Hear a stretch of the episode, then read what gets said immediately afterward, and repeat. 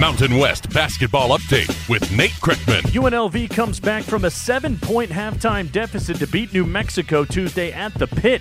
The senior Kris Clyburn has a career night. Bounces the ball right side, Clyburn. Kris a three. It is good! Clyburn ice in his veins. Seven point Rebel lead under a minute to go. Talk about ice in the veins. John Sandler and Robert Smith on ESPN 1100 in Vegas. Clyburn with 25. That's a new career high. run, Running Rebels win at 80 to 69 to improve to 3 0 in Mountain West play.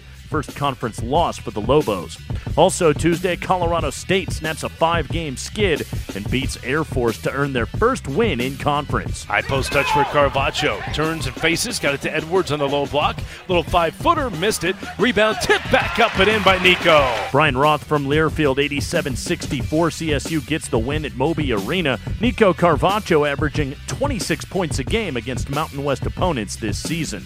The other Tuesday final, San Diego State over Wyoming 84-54 at Viejas Arena. Wednesday, number 10 Nevada gets back in the win column in a big way. Jump pass corner right. Nichols drives, lobs to the rim, but the pass was deflected by Thurman. Loose ball to Caleb. Shovels Thurman left side. Thurman back to the corner left. Caroline three. Oh! Timeout. San Jose State. John Ramey with the call, courtesy of Learfield. Wolfpack handles San Jose State 92 53 in Reno. Jordan Caroline 19 points. Nevada now 15 and 1 on the year. Also Wednesday, Fresno State beats Utah State 78 77 in Logan on a Braxton Huggins 3 with 5 seconds to go. Women's Hoops Wednesday, UNLV, a 66 57 home win over New Mexico. The Lady Rebels snapping the Lobos' 11 game win streak.